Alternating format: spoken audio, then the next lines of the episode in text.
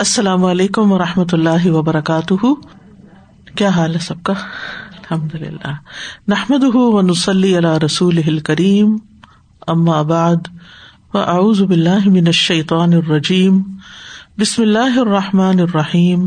ربش رحلی صدری ویسر علی عمری وحل العقدم السانی قولی۔ صورت الزمر۔ معان الکلمات۔ یتوفا۔ یقبض قبض کرتا ہے، فوت کرتا ہے۔ عشم عزت، نفرت نفرت کرتے ہیں۔ فاطرہ، خالق و مبدع خالق اور ایجاد کرنے والا۔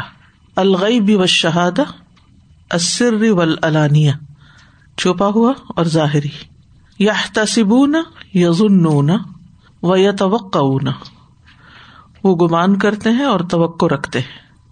وہ احاط بہم من کل جانب، ہر جانب سے گھیر لیا ان کو۔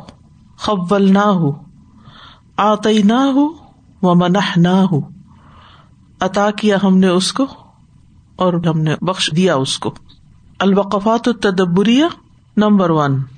اللہ يتوفى الأنفس حين موتها والتي لم تمت في منامها اخبار انہ یتوفل انفسا و ادافت الفیل الا نفسی لا ينافی انہ قد وکل بذلك ملک الموت و آوانہ اخبار اللہ تعالی کا خبر دینا اس بات کا انہ کہ وہ یتوفل انفسا جانوں کو فوت کرتا ہے وہ اضافت الفعلی اور فعل کی اضافت یا نسبت الا نفس ہی اس کی ذات کی طرف یعنی اللہ تعالی کا اس کو اپنی ذات کی طرف منسوب کرنا لا نافی منافی نہیں ہے اس بات کے۔ ان کہ بے شک اس نے قد وکلا بزال کا مقرر کر رکھا ہے اس کام پر۔ ملک الموتی، ملک الموت کو وہ آوان اور اس کے مددگاروں کو۔ یعنی اللہ تعالی کا یہ خبر دینا کہ وہ خود جانو کو فوت کرتا ہے اور فیل کو اپنی ذات کی طرف نسبت کرنا یا اضافت کرنا، یہ اس کے منافی نہیں ہے کہ اس نے اس کام کے لیے ملک الموت اور اس کے مددگار مقرر کر رکھے ہیں۔ کیوں؟ ان تعالی یدیف الشیا الا نفسی ہی بے اعتباری ان الخالق المدبر۔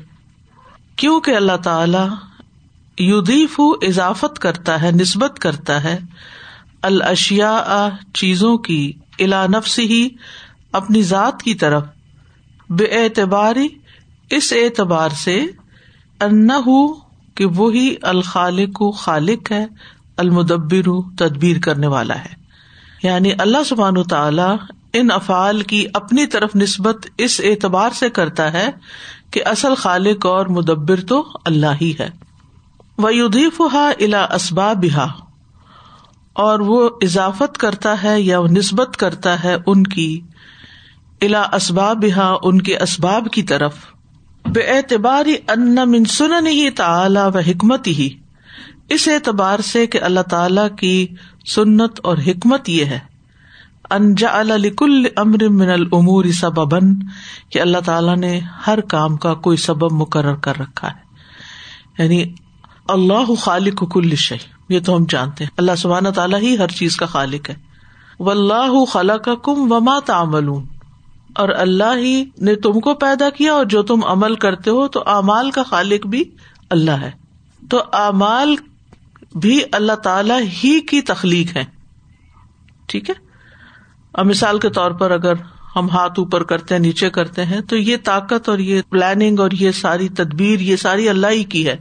کہ اس طریقے سے اس نے ہمارے بازو کو بنایا کہ ہمارا ہاتھ اوپر نیچے ہو سکتا ہے۔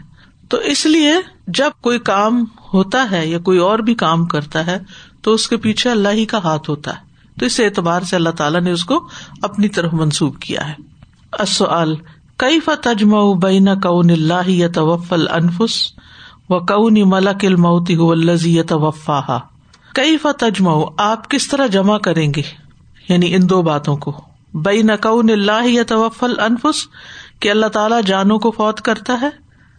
وہ الملک الموت الزی توفا اور یہ کہ ملک الموت جانوں کو موت دیتا ہے یا وفات دیتا ہے، فوت کرتا ہے۔ تو اس کی وضاحت پیچھے ہو چکی ہے کہ اللہ سبحان تعالیٰ اپنی ذات کی طرف اس لیے نسبت کرتا ہے کہ اللہ تعالیٰ ہی خالق اور مدبر ہے۔ اور ملک الموت کی طرف اس لیے نسبت کرتا ہے کہ اللہ تعالیٰ نے ہی اس کو یہ طاقت دی اور اس کے کچھ مددگار مقرر کیے ہیں۔ نمبر ٹو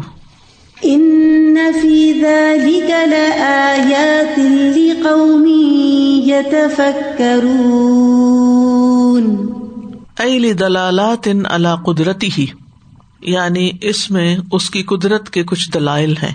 دلالات کا مطلب دلائل۔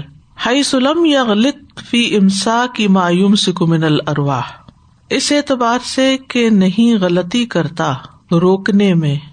مایوم سکو جس کو وہ روکتا ہے، من الرواہ روحوں میں سے۔ وہ ارسال مایور سلو منہا۔ اور بھیجنے میں جن کو وہ بھیجتا ہے۔ آپ سوچیے کہ ہر روز کتنے لوگ رات کو سوتے اور ہر ایک کی ایک روح جاتی اور پھر وہ تدبیر کرتا ہے یا وہ فیصلہ کرتا ہے کہ کس کس کو واپس جانا ہے اور کس کو واپس نہیں جانا۔ اور اس میں کوئی غلطی نہیں کرتا۔ جو اس نے طے کر رکھا ہے اس کے مطابق ہی ہوتا ہے۔ یعنی جس نے مرنا ہوتا ہے اسی نے مرنا ہوتا ہے۔ دوسرے پھر زندہ اڑ جاتے ہیں۔ اسی لیے ہم اٹھ کے دعا پڑتے الحمد للہ اللہ احیانہ بادما اماتنا و الہ نشور کتنا شکر ادا کرنا چاہیے جب ہمیں صبح زندگی کا ایک اور دن ملتا ہے۔ وہاں تو غلطی کا امکان ہی نہیں ہے۔ امکان ہی نہیں۔ دنیا میں جتنے بھی سائنٹسٹ ہیں ڈاکٹرس ہیں، جو بھی لوگ ایسے کاموں کی پلاننگ کرتے ہیں، جس میں بعض اوقات لوگوں کی جانوں اور لوگوں کی صحت اور لوگوں کے اور امور وابستہ ہوتے ہیں، تو کہیں نہ کہیں کوئی غلطی ہو جاتی ہے، پھر اس پہ جھگڑے بھی ہوتے ہیں، فساد ہوتے ہیں۔ لیکن اللہ سبحان تعالیٰ کے کسی کام میں غلطی نہیں ہوتی۔ اور یہی فرق ہے خالق اور مخلوق کا۔ مخلوق کے کام کتنے بھی باریک مائنیوٹ لیول پر طے کیے ہوئے کیوں نہ ہو وہاں غلطی کا امکان ہو سکتا ہے، پھر بھی بھول چک ہو سکتی۔ اللہ کے یہاں کوئی بھول چک نہیں۔ تو یہ نشانی ہے ایک غور و فکر کے لیے۔ اس پہ سوچو کہ ہر رات کیا ہوتا ہے۔ کالا مقاتل۔ مفسر ہیں، مقاتل کہتے ہیں۔ علامات لقوم یتفکرون فی امر البعث۔ کہ اس میں لوگوں کے لیے نشانیاں ہیں جو قیامت کے دن قبروں سے اٹھنے کے معاملے میں غور و فکر کرتے ہیں۔ کہ کس طرح قیامت کے دن جب لوگ سو کے اٹھیں گے قبروں سے، تو سب کی روحیں اپنے اپنے جسم میں چلی جائیں گی۔ اور اس وقت تو پھر کتنے لوگ ہوں گے؟ دنیا میں تو یہ ہوتا ہے نا، ایک حصے میں رات ہے، ایک میں دن ہے ڈیوائڈ ہو جاتی ہیں چیزیں۔ اور پھر ایک وقت میں ایک بیچ آیا ہوا ہے دنیا میں لوگوں کا۔ یہ جائے گا، پھر ایک اور آئے گا، پھر جنریشن آفٹر جنریشن لیکن وہاں تو اولین اور آخرین سب کے سب زمین سے اٹھیں گے۔ اور وہ کتنے ہوں گے؟ اللہ عالم۔ ان کی تعداد صرف اللہ کو پتا ہے۔ اور جب وہ اٹھیں گے تو ان کی روحیں ان کے جسموں میں یوم طلاق جس کو کہتے ہیں، جا ملیں گی۔ کہاں سے، کیسے، کس طرح اپنے جسم کو پہچان کے اس کے اندر جائیں گی۔ تو قیامت کا دن کتنی بڑی چیز ہے اور پھر اللہ کتنا بڑا ہے۔ یعنی ان توفی نفس ام ب ارسال آباد توفی دلیل الباسی یعنی ان بے شک توفی قبض کرنا، نفس نائم سونے والے کی روح کو، وہ ارسال اور اس کو چھوڑ دینا باد توفی قبض کرنے کے بعد دلیل الباسی یہ قیامت کے دن قبروں سے دوبارہ اٹھائے جانے پر دلیل ہے۔ اصل بین وجہ دلالتی امساک الفسی ثم ارسالحا فن نومی الباس بین، آپ واضح کریں، بیان کریں۔ وجہ، وہ رخ، دلالت امساک الفسی کس طرح یہ دلالت کرتا ہے نفسوں کو روک لینا تم ارسال پھر نومی پھر ان کو چھوڑ دینا الباسی باس پر یعنی دوبارہ اٹھنے پر۔ یعنی آپ واضح کریں کہ نیند کے وقت جانوں کو روک لینا اور پھر ان کو چھوڑ دینا، یہ قبروں سے دوبارہ اٹھنے پر کس طرح دلالت کرتا ہے۔ تو اوپر بیان ہو چکا ہے سارا۔ Number three. ام اتخذوا من دون الله شفعاء قل أولو كانوا لا يملكون شيئا ولا يعقلون ولما كانت الشفاعة امرا معنويا كان معنى ملكها تحصيل اجابتها ولما اور جب کانت الشفاعت ہے شفاعت یا سفارش کرنا امرن مانوی ایک مانوی حکم۔ کانا تو ہے مانا ملکی ہا ان کی ملکیت کا مطلب تحصیل و اجابت ان کی سفارش کو قبول کرنا، اور ان کی طرف سے اس سفارش کی قبولیت کا حاصل ہونا۔ یہ جو اوپر آئے نا اول اوکان لا لکھوں شعی ان ٹھیک ہے؟ تو یعنی ان کے پاس کسی چیز کی ملکیت نہیں ہے۔ یعنی جب سفارش کا ہی وہ اختیار نہیں رکھتے تو قبول کہاں سے ہوگی؟ ول کلام تحکمن، اور کلام جو ہے یہ ایک طرح سے ان کا مزاق کرنا ہے یا ان کا منہ بند کرنا ہے۔ اس کئی یشف ملا یا عقل کہ کس طرح سفارش کر سکتا ہے کوئی جو عقل ہی نہ رکھتا ہو۔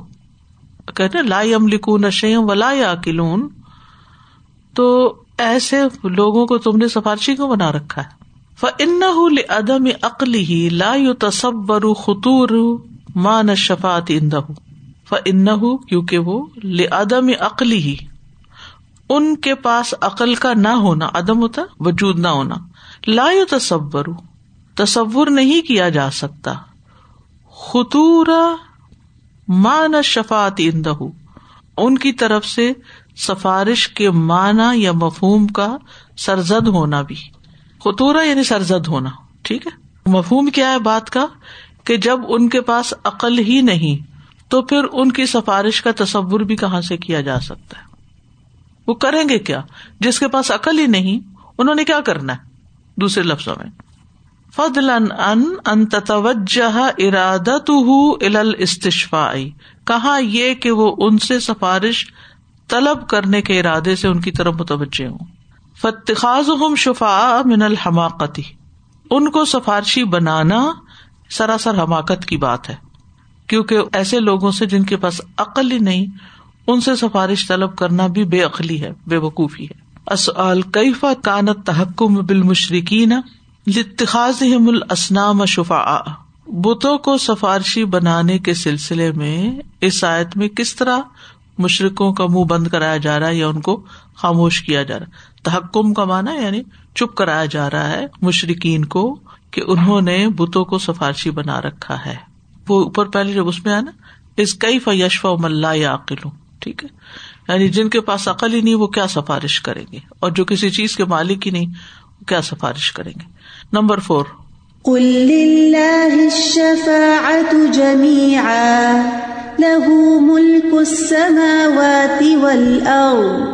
نسن فی ان شفات اللہ وحدہ. یہ ایک ٹیکسٹ ہے نس ہے اس بارے میں کہ شفات صرف اللہ ہی کے پاس شفات کا مالک صرف اللہ اکیلا ہی ہے۔ کما کالا جیسا کہ اس نے فرمایا منزی یشفا اندہ اللہ بزنی کون ہے وہ جو اس کے پاس اس کی اجازت کے بغیر سفارش کرے؟ یعنی اس آیت میں اس بات کی سراہت ہے کہ سفارش کا اختیار صرف اللہ کے پاس ہے۔ جیسا کہ یہ بات ایک اور جگہ سے بھی ثابت ہوتی ہے۔ آیت الکرسی میں منزل لذی یشفا اللہ بزن فلا شاف یا اللہ من شفا آتی تو نہیں کوئی شفات کرنے والا اللہ مگر من شفا آتی ہی اسی کی شفات سے۔ یعنی جس کو اللہ شفات کی اجازت دے، یہ مراد ہے۔ ہی سے مراد اللہ تعالیٰ حل یمل کو احد ان غیر اللہ تعالی شفات کیا اللہ تعالی کے سوا کوئی اور بھی سفارش کا مالک ہے؟ لا شافیہ اللہ من شفات نمبر فائیو وَإِذَا ذُكِرَ اللَّهُ وَحْدَهُ اشْمَأَزَّتْ قُلُوبُ الَّذِينَ لَا يُؤْمِنُونَ بِالْآخِرَةِ۔ معناها أن الكفار يكرهون توحيد الله۔ اس کا سمپل مطلب یہ ہے کہ کفار اللہ کی توحید کو ناپسند کرتے ہیں یک رہوں وہ یحبون الاشراک بھی اور اس کے ساتھ شریک ٹھہرانے کو پسند کرتے ہیں۔ وما نشم عزت اور عشم عزت کا معنی ہے ان قبضت، تنگی پیدا ہو گئی یعنی جکڑاؤ ہو گیا۔ من شدت الکراہیتی، ناپسندیدگی کے شدید ہونے کی وجہ سے یعنی ان کے دل گٹ گئے، جکڑے گئے۔ اتنی زیادہ ناپسندیدگی ایک ہوتا ہے کہ کسی چیز کو ناپسند کرنا، اور ایک ہوتا ہے اتنا بری طرح اس کو ناپسند کرنا کہ اس کا اثر انسان کے دل پہ پڑے اور دل گھٹنے لگے۔ یہ کہتے نا کہ دل گٹ گیا اس بات سے۔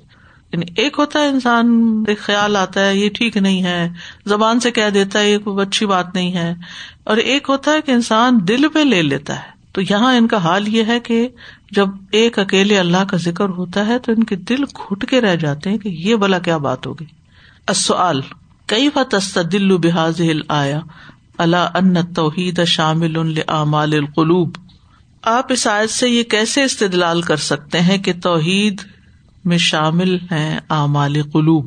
دل کے اعمال بھی توحید کا حصہ ہے مشرقین کے اس طرز عمل سے کہ جب توحید کی بات کی جاتی ہے تو ان کے دل گھٹتے ہیں۔ تو اس کا مطلب یہ ہے کہ توحید اور شرک کا تعلق دل سے بھی ہے، یہ اعمال القلوب میں سے ہے۔ یعنی اللہ کی وحدانیت کا صرف زبان سے اقرار کرنا کافی نہیں ہوتا، اس میں دل کا شریک ہونا ضروری ہے۔ جس طرح مشرقین اپنے شرک میں صرف زبان سے یا چہرے سے ہی اظہار نہیں کرتے، اس کے اوپر خوشی کا یا اس کے تردید پر ناخوشی کا، بلکہ ان کے دل بھی اس متاثر ہوتے ہیں۔ Number six. قل اللهم فاطر السماوات والأرض عالم الغيب والشهادة عالم الغيب والشهادة أنت تحكم بين عبادك، أنت تحكم بين عبادك فيما كانوا فيه۔ يختلفون.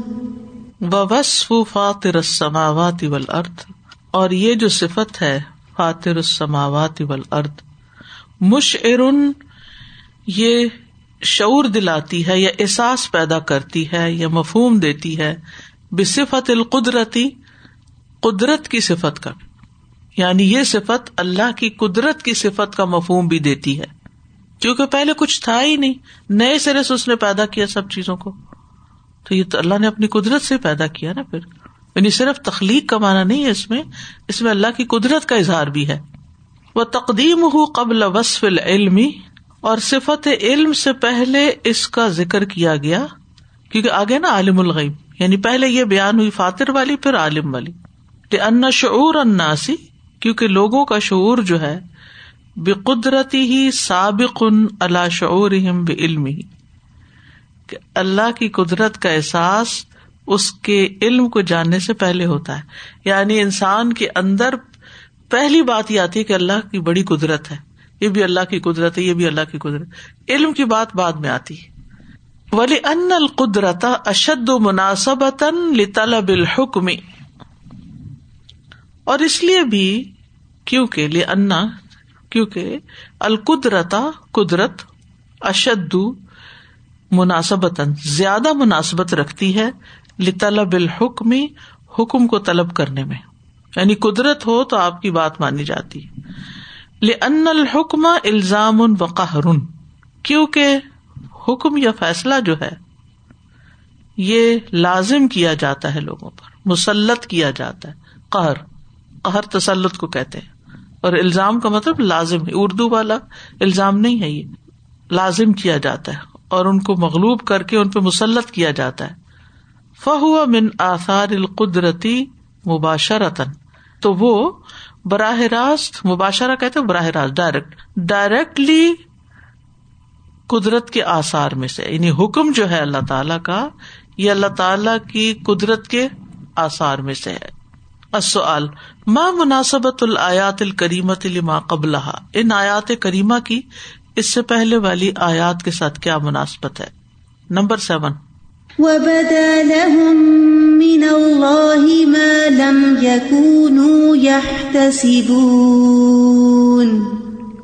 ان مجاہد ان قالا مجاہد کہتے ہیں املو امال ان توہم انہا حسنات۔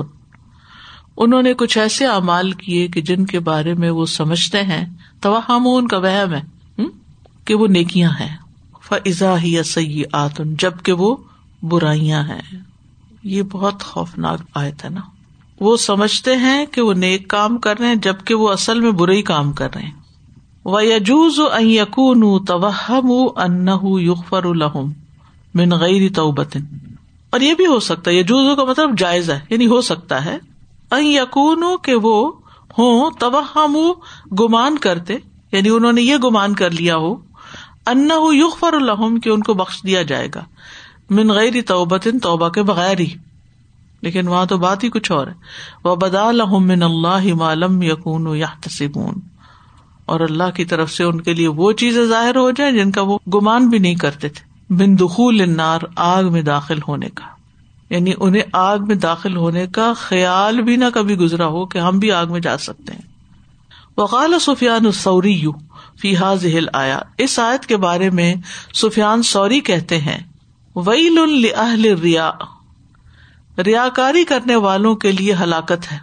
ویل اہل ریا ریا کاری کرنے والوں کے لیے ہلاکت ہے۔ ہادی ہی آیت ہم و قصت ہم یہ انہیں کی آیت ہے یعنی یہ آیت انہیں سے متعلق ہے اور انہیں کا قصہ ہے انہیں کی کہانی ہے۔ یعنی دکھاوے کے کام کرنے والے، نیکی کے کام کر کے لوگوں سے دنیا میں تعریف حاصل کر کے یہ سمجھتے ہیں کہ وہ آخرت میں بھی ان کاموں پر کچھ ثواب کما کر اجر پا لیں گے، تو ایسا نہیں ہے۔ وہ کچھ اور توقع لے کے جائیں گے کہ ہم تو بڑے بڑے کام کر کے جا رہے ہیں اور آگے تو چٹیل میدان ہوگا، کچھ بھی نہیں، کوئی امال نہیں ہوں گے۔ کیونکہ وہ تو سارے بھگ کر کے اڑ گئے، ختم ہو گئے۔ جن لوگوں کو خوش کرنے کے لیے کیے تھے وہ ہو گئے۔ دنیا میں رہ گیا پھر سب کچھ۔ وقال اکرمت ابن عمار، اور اکرما بن عمار کہتے ہیں جیسے محمد ابن المن قدری ان دموتی ہی جزا ان شدید کہ محمد بن منقدر اپنی موت کے وقت بہت زیادہ گھبرا گئے، بہت ڈرے۔ جزیا کا مطلب ہوتا ہے گھبراہٹ اور بے چینی کا اظہار کرنا۔ وہ کہتے نا جزا فضا وکیل الح ماں حاضل جزا ان سے کہا کہ یہ کس بات کی گھبراہٹ ہے آپ کو؟ کیوں گھبرا رہے ہیں اتنا؟ کال اخاف آیتم من کتاب اللہ۔ اسی لیے کہتے نا، علماء ڈرتے ہیں، کیونکہ آئے جس نے پڑھی ہو، یاد ہو اس کو، اور این وقت پہ حاضر بھی ہو جائے دماغ میں۔ وہی علم والا ہے نا پھر۔ اخاف آیتن من کتاب اللہ۔ میں اللہ کی کتاب میں سے ایک آیت سے ڈرتا ہوں۔ و بدا لہم من اللہ معلوم یقون یا تسمون فنا اخشا مجھے ڈر لگتا ہے۔ اب دولی معلوم اکن احتسب، کہ میرے سامنے وہ کچھ آ جائے جس کا مجھے گمان بھی نہ ہو۔ کہیں میرے سامنے وہ کچھ نہ آ جائے کہ جس کے بارے میں میں نے کبھی سوچا ہی نہ ہو۔ ویسے تو ہم نہ فرشتوں کو امیجن کر سکتے ہیں، وہ کیسے دکھائی دیتے ہیں؟ نہ موت کے فرشتوں کو، نہ وہ کفن جو ساتھ لے کر آئیں گے وہ۔ نہ روح نکلنے کے جو پروسیس ہے اس کو، ہم تو کچھ بھی نہیں جانتے۔ تو اگر ایک انسان اپنے بارے میں بڑا مطمئن بیٹھا ہوا ہے کہ سب اچھا ہے اور جو کچھ میں کر رہا ہوں سب ٹھیک ہے اور توبہ ہی نہیں کرتا اور اللہ کی طرف رجوع ہی نہیں کرتا، تو پھر ایسا نہ ہو کہ وہ سب کچھ جو ان نون دنیا کا سامنے آئے تو انسان اس پر حیران پریشان رہ جائے۔ اجنبی دنیا ہے نا ان دیکھی دنیا ہے، صرف ایمان ہے ہمارا۔ اصل حل یم کن انتج دما تزن حسنات یوم القیامت سیات حل یم کن کیا یہ ممکن ہے؟ انتجدہ کے آپ پائیں۔ ما تزن حسنات، جن کو آپ نیکیاں سمجھتے ہیں، یوم القیامت سیات کہ وہ قیامت کے دن سیاحت ہوں۔ کیا آپ نے کبھی سوچا کہ ایسا بھی ہو سکتا ہے کہ جن کاموں کو آپ نیکی سمجھ سمجھ کے کر رہے ہیں اور اس پہ محنت کر رہے ہیں اور اس پہ مال لگا رہے ہیں اور اس کے اوپر اپنی زندگی کھپا رہے ہیں، وہ قیامت کے دن کہیں ان کا کوئی ذکر ہی نہ ہو، کہ وہ تو کچھ ہے ہی نہیں۔ تو اس لیے انسان ہر کام میں سوچ سمجھ کے قدم رکھے کہ واقعی وہ نیکی کا کام ہے بھی کہ نہیں۔ صرف بھیڑ چالنا ہو کہ لوگوں کو دیکھا وہ بھی کر رہے ہیں، ہم بھی شروع ہو جائیں۔ ہر نیکی کے کام کے پیچھے ایک دلیل ہونی چاہیے اور پھر اس کی ویلویشن خود کرنی چاہیے، محاسبہ کرنا چاہیے۔ کیونکہ انسان ایک کام شروع کر دیتا ہے نا، شروع میں تو اس کی نیت بڑی اچھی ہوتی۔ پھر کچھ عرصے کے بعد اس کو پھر تجدید نیت کی ضرورت ہوتی۔ ہے کیونکہ انسان پھر بھول جاتا ہے۔ پھر اور چیزیں شامل ہونے لگتی ہیں اس میں۔ پھر اس کی صفائی کی ضرورت ہوتی ہے۔ پھر صفائی کی ضرورت، خاص طور پہ جو لانگ ٹرم منصوبے ہوتے ہیں۔ کہ میں اس رستے پہ چلا کیوں تھا؟ جو یہاں تک پہنچ گیا ہوں۔ مقصد کیا تھا میرا؟ کیا اچیو کرنا چاہتا کیونکہ نیت بہت کاؤنٹ کرتی ہے۔ نمبر ایٹ وبدا لهم سيئات ما كسبوا وحاق بهم ما كانوا به يستهزئون. فعل کسب اللہ فعل املو اور ترجیح دی گئی ہے فعل کسبو کو اللہ فعل املو پر. یعنی فعل املو کی بجائے فعل کسبو آیا ہے یہاں. یعنی یوں کہ لفظ کسبو آیا ہے املو کی بجائے. لقت ای تبرم من العذابی بتسجیلی انہم اکتسب اسباب بنف سے لقت ای قطع کرنے کے لیے تبرم ہم ان کی جو خیال ہے، مبرم کہتے ہیں، مضبوط بات۔ من العذابی عذاب سے، بتسجیلی انہم اکتسب اسباب بے انف سے کہ انہوں نے خود ہی عذاب کے اسباب کمائے ہیں۔ یعنی کہنے کا مطلب یہ ہے کہ عذاب سے ان کی جو بیزاری ہے، اس کو کاٹنے کے لیے کسبو کے فیل کو املو کے فیل پر ترجیح دی گئی۔ اس بات کو ثابت کرتے ہوئے کہ انہوں نے خود ہی عذاب کے اسباب کمائے ہیں۔ انا مکتصب اسباب بہو بے انفو سے اب دیکھیے کہ ایک ہوتا ہے فیل ایک ہوتا ہے کسب، ایک ہوتا ہے عمل۔ ان میں فرق ہے، ٹھیک ہے؟ فیل جو ہوتا ہے نا وہ غیر اختیاری بھی ہوتا ہے، جو آٹومیٹک چیزیں ہو رہی ہوتی۔ مثلاً ہم کہتے ہیں، جگر کا فیل سست ہے، دل کا جو فیل ہے وہ بے ترتیب ہے۔ مثلاً اب کیوں کہتے ہیں دل کا، جگر کا فیل؟ یعنی حکیم وغیرہ نا فیل بات کرتے۔ عمل نہیں کہتے کسب نہیں کہتے۔ کیوں؟ اس لیے کہ جو فیل ہوتا ہے نا، وہ خود بخود، آپ سو رہے ہوتے ہیں، آپ کا دل کام کر رہا ہوتا ہے۔ از ورکنگ آپ کا میدا، آپ کا دماغ، آپ کا سب کچھ کام کر رہا ہوتا ہے نا۔ یہ ان کے افعال ہوتے ہیں۔ تو فیل میں نیت اور ایفرٹ جو ہے نا، یہ نہیں ہوتی۔ نیت کی بھی ضرورت نہیں ہوتی۔ مثلاً، آپ کے ناک پہ مکھی بیٹھی، تو آپ نے کیا کیا؟ ایک دم ہاتھ مارا، اڑا دی۔ یہ کیا ہے؟ فیل ہے۔ یہ آپ کا فیل ہے۔ یعنی آپ نے کوئی نیت نہیں کی، ارادہ نہیں کیا، ایک دم بس آٹومیٹیکلی وہ کام ہو گیا۔ عمل جو ہوتا ہے اس میں نیت اور کوشش دونوں ہوتے ہیں۔ اسی لیے عمل سالے آیا ہے۔ قرآن میں کبھی بھی فیل سالح نہیں آیا، کیونکہ اس میں انسان کو نیت بھی کرنی ہوتی ہے۔ عمل سالے میں، اس کی بنیاد میں ہے نیت۔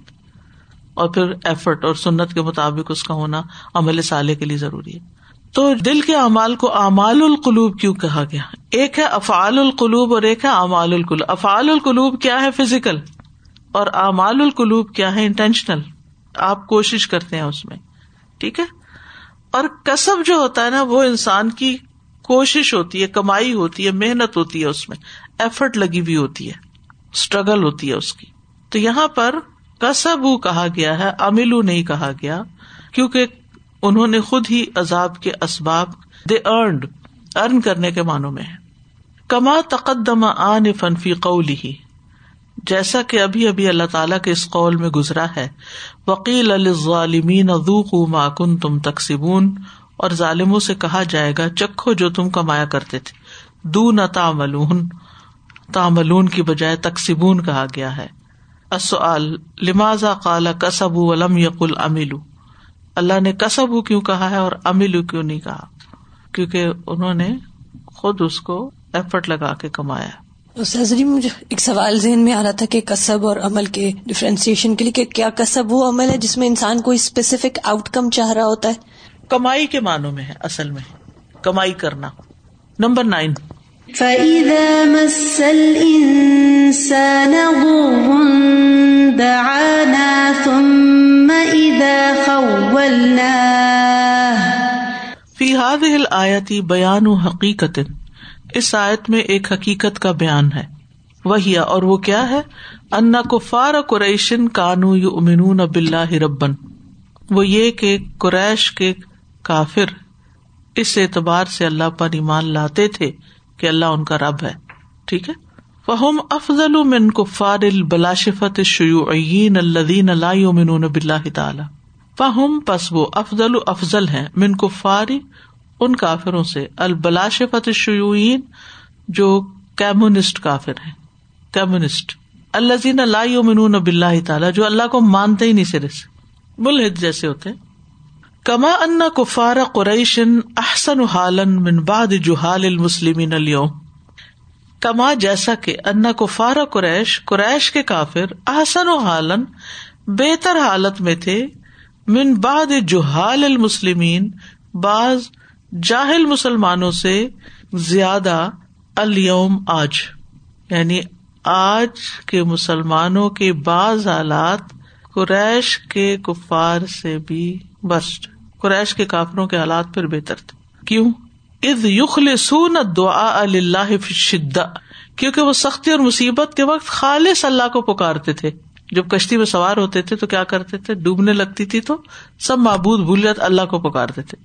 وہ جہال المسلمین اور جاہل مسلمان، یشرکون پھر رقا و شدت ایمان خوشحالی اور تنگالی یا سختی میں دونوں حالتوں میں اللہ کے ساتھ شریک ٹھہراتے ہیں۔